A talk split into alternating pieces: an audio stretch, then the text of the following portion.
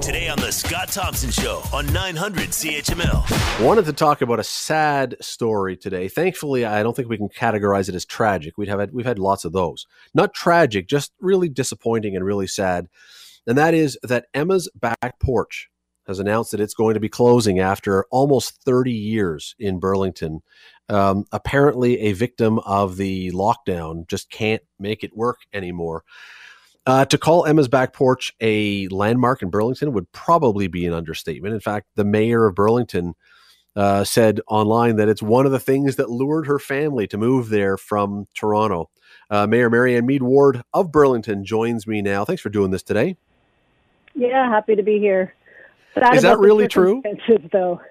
Is that well, really true that I'm, Emma's back I'm, porch was a lure? I'm, absolutely. No, it totally was. I, have told that story many times. We lived in Toronto and were avid hikers. Uh, used to come out to the Bruce Trail. My dad actually used to le- lead walks on the Bruce Trail. He was a guide for many years. We've been long supporters. So we, we would come all the way out from Toronto to Mount Nemo, the many conservation Halton parks in the area. And um, you know, then we'd reward ourselves with a beer at, down at Emma's and said, man, this is the best view of the lake. Their back patio, uh, you know, good beer, uh, not expensive, best view of the lake, right next to all the walking trails. And uh, one of those many hiking afternoons, we stuck around and, and just toured around different Burlington neighborhoods and said, this is where we want to raise our family.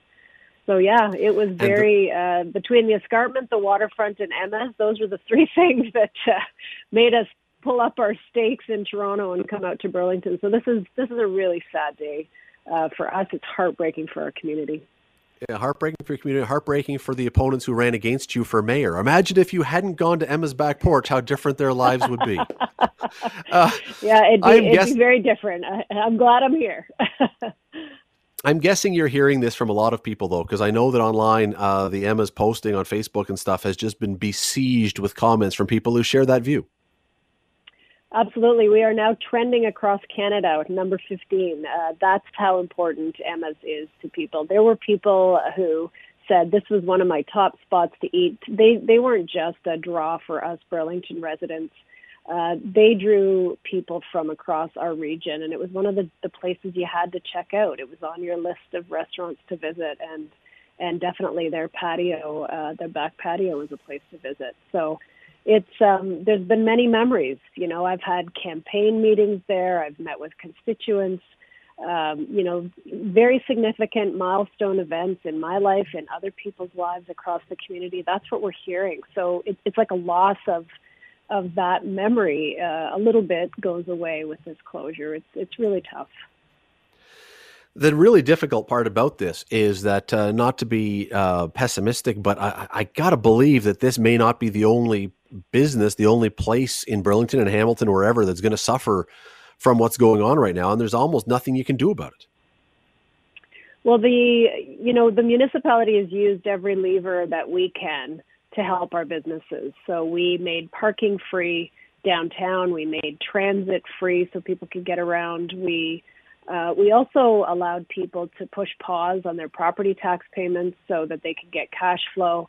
Uh, the the the money, the big money, if you will, is at the provincial and federal level for employee subsidies as well as uh, rent subsidies. So um, you know, I, I have heard from some members of the hospitality industry that there were some gaps in some of those programs. I think those have been addressed.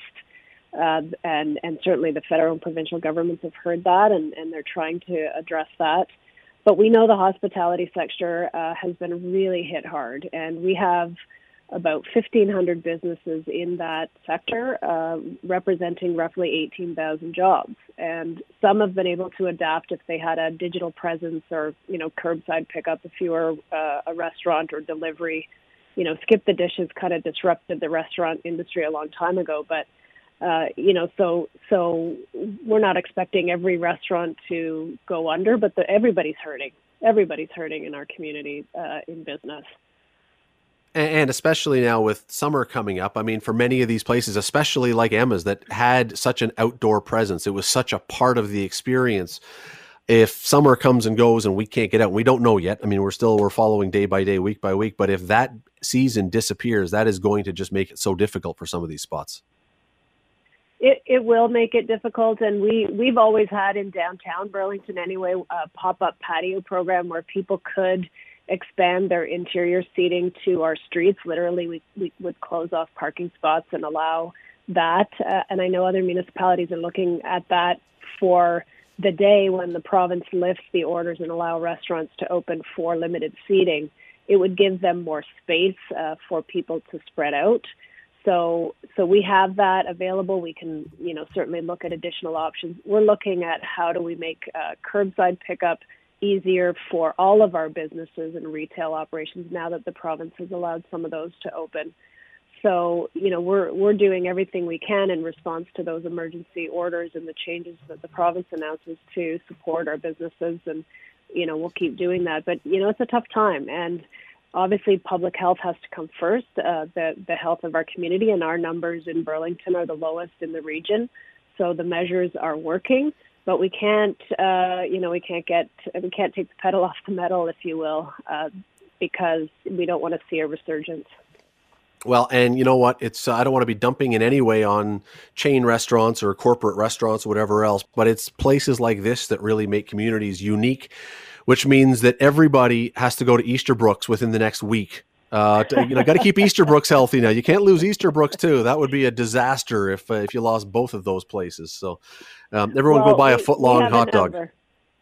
We have That's a number sure. of those uh, great watering holes. Uh, they're like our cheers, and yeah, they're they're neighborhood gathering places as much as they are places to sell food, and they're awesome. I don't know. Are they like cheers? When you walk in there, do they all yell "Marianne"? I mean, like Norm. that would be cool if they did. Yeah, that would be. they do. I got to come there sometime now. and watch that. Yeah, that. Actually, Mayor... it's great because they'll sometimes buy me a beer even. So I got to. That's awesome. Ed Ward, really appreciate the time today. Thanks for doing this. Thank you. The Scott Thompson Show, weekdays from noon to 3 on 900 CHML.